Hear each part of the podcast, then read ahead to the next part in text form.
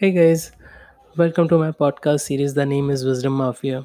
तो आज हम इसमें बात करेंगे कि अपनी ऑब्जर्वेशन को कैसे इम्प्रूव करें तो ऐसे ही मैं एक सीरीज़ देख रहा था जिसका नाम है शर्लॉक होम्स तो वो लोगों को देख के ही बता देते कि वो क्या कर रहे थे कहाँ से आए थे उनकी आँखों का कलर उनकी ब्लिंकिंग पावर या उनका देखने का तरीका या बोलने का तरीका वो इतने अच्छे से ऑब्ज़र्व कर रहा था कि पता चल जाता है, ये कौन है, कौन किस तरह से है या कौन किस तरह से नहीं है।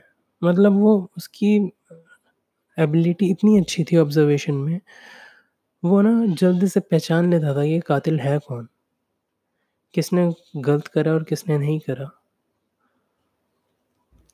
तो ये चीज़ है ना आपके अंदर भी होना चाहिए कि पावर ऑफ़ ऑब्ज़र्वेशन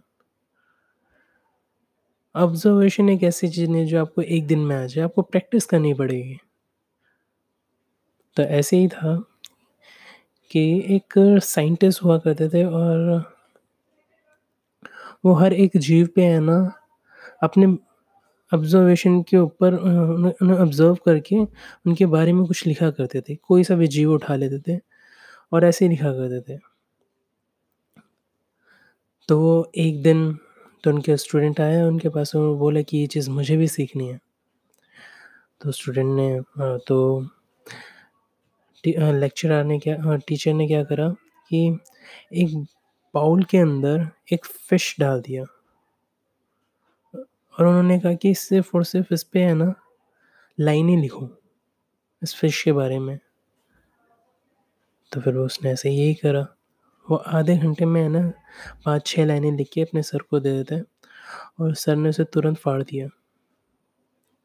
उसने कहा, दोबारा लिखो।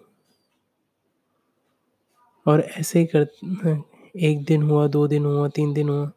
स्टूडेंट समझने लगा था कि ये ऑब्ज़र्व करना एक मामूली कला नहीं है। इसे बड़े ध्यान से और तसल्ली से देखा जाता है। तो वो फ़िश को एकदम ध्यान से तसल्ली से देखता था कि किस तरह से खाना खिलाने पे वो कैसे रिएक्ट करती है। उसके जो उसके जो जो उसके हाथ हैं या पूँछ हैं वो किस तरह से है ना विंग काम कर रहे हैं। तो वो सांस ले रही है तो कितनी इफ़ेक्टिवली ले रही है, क्या कर रही है वो? उसके प्रति सेकंड उसके मुँह हिलाना मुँह बंद करना और खोलने की पावर कितना है? तो वो हर एक-एक चीज़ को नोटिस करके अब वो एकदम 30 दिन के बाद वो पूरा रेडी होके आया सर के पास। तो सर ने शाबाशी देते हुए कहा कि अब तुमने पावर ऑफ़ ऑब्ज़र्वेशन की कला सीख ली है। और ये ऑब्ज़र्वेशन उसे धीरे-धीरे करके आई है। उसने समझा हर एक-एक चीज़ को बारीकी से देखा। उसने टेम्परेचर में देखा कि अगर टेम्परेचर अलग हो तो फ़िश किस तरह से रिएक्ट करेगी, टेम्परेचर ज़्यादा हो तो किस तरह से रिएक्ट करेगी। अगर हम अपने आप को ही ऑब्ज़र्व करने लग जाए तो हम भी अपने डिफ़रेंट मौसम के हिसाब से हमारे मूड चेंज होते हैं। हमें कोई भी बात ट्रिगर कर जाती है, हमारा इमोशन चेंज एकदम से हो जाता है। तो हमें अपने आप को समझना आना चाहिए इस ऑब्ज़र्वेशन की कला के साथ-साथ। ऑब्ज़र्वेशन ऐसा ही नहीं कि सिर्फ़ दूसरों को ही पढ़ते रहे आईना सामने रखिए और अपने आप को भी देखें। कि किस तरह से आप में चेंजेस आ रहे हैं। आप पहले कैसे बात करते थे और अब कैसे बात कर रहे हैं। आप में अब ऐसी कौन-सी बात है कि जो अब छोटी-सी एक वर्ड अलग करने से मतलब कोई अलग शब्द बोलने से दूसरे का मूड चेंज कर देती है और एक सही वर्ड बोलने से लोगों का अच्छा मूड कर देती है। आँखों के इशारे, अलग स्माइल का होना। एक अच्छी स्माइल अपने आप में बहुत चीज़ें कह जाती हैं, मगर एक दिखावटी स्माइल अलग ही पता चल जाता है। तो ये चीज़ें हमें पढ़नी आनी चाहिए। दूसरों को ही नहीं पढ़ना चाहिए, अपने आप को ही पढ़ना चाहिए। शीशा रखें और देखें अपने आप को, ऑब्ज़र्व करें। पहले कहाँ थे और अब कहाँ आ गए और अब कहाँ जाना है। इस कला को एकदम से सीखा नहीं जा सकता। इसे हैबिट बनाएँ, धीरे-धीरे करें। ज़रूरी नहीं है सारे एकदम से एक दिन सीख लेना धीरे-धीरे करें।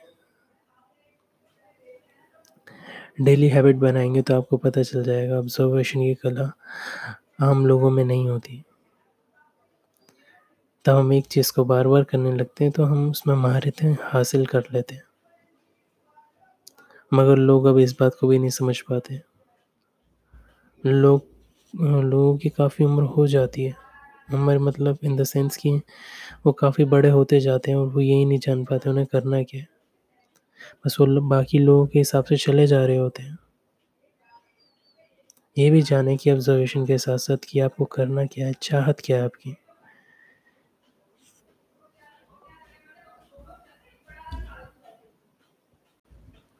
तो इसी के साथ हम ख़त्म करते हैं कि अपनी ऑब्ज़र्वेशन को थोड़ा शार्प और बनाएँ। अपने सेंसेस का यूज़ करें। देखें कि क्या है, क्या दिखाई दे रहा है, क्या सुनाई दे रहा है। अलग-अलग डिफरेंट वॉइसेस के साथ मैच करें अपने दिमाग को कि क्या चीज़ है।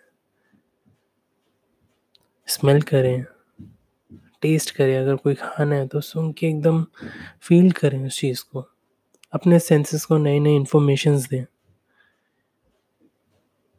जिससे हमें भी पता लगे कि हमारा शरीर एक सीमित दायरे में नहीं है। एक बहुत ब्रॉडर सेंस है। जो हम महसूस करना जानते हैं। हर चीज़ को समझना जानते हैं। नॉलेज वो नहीं जो पढ़ के सीखी जाए। नॉलेज वो है जो हमारे दिमाग को शार्प करे और हमें एक अलग ही चीज़ है।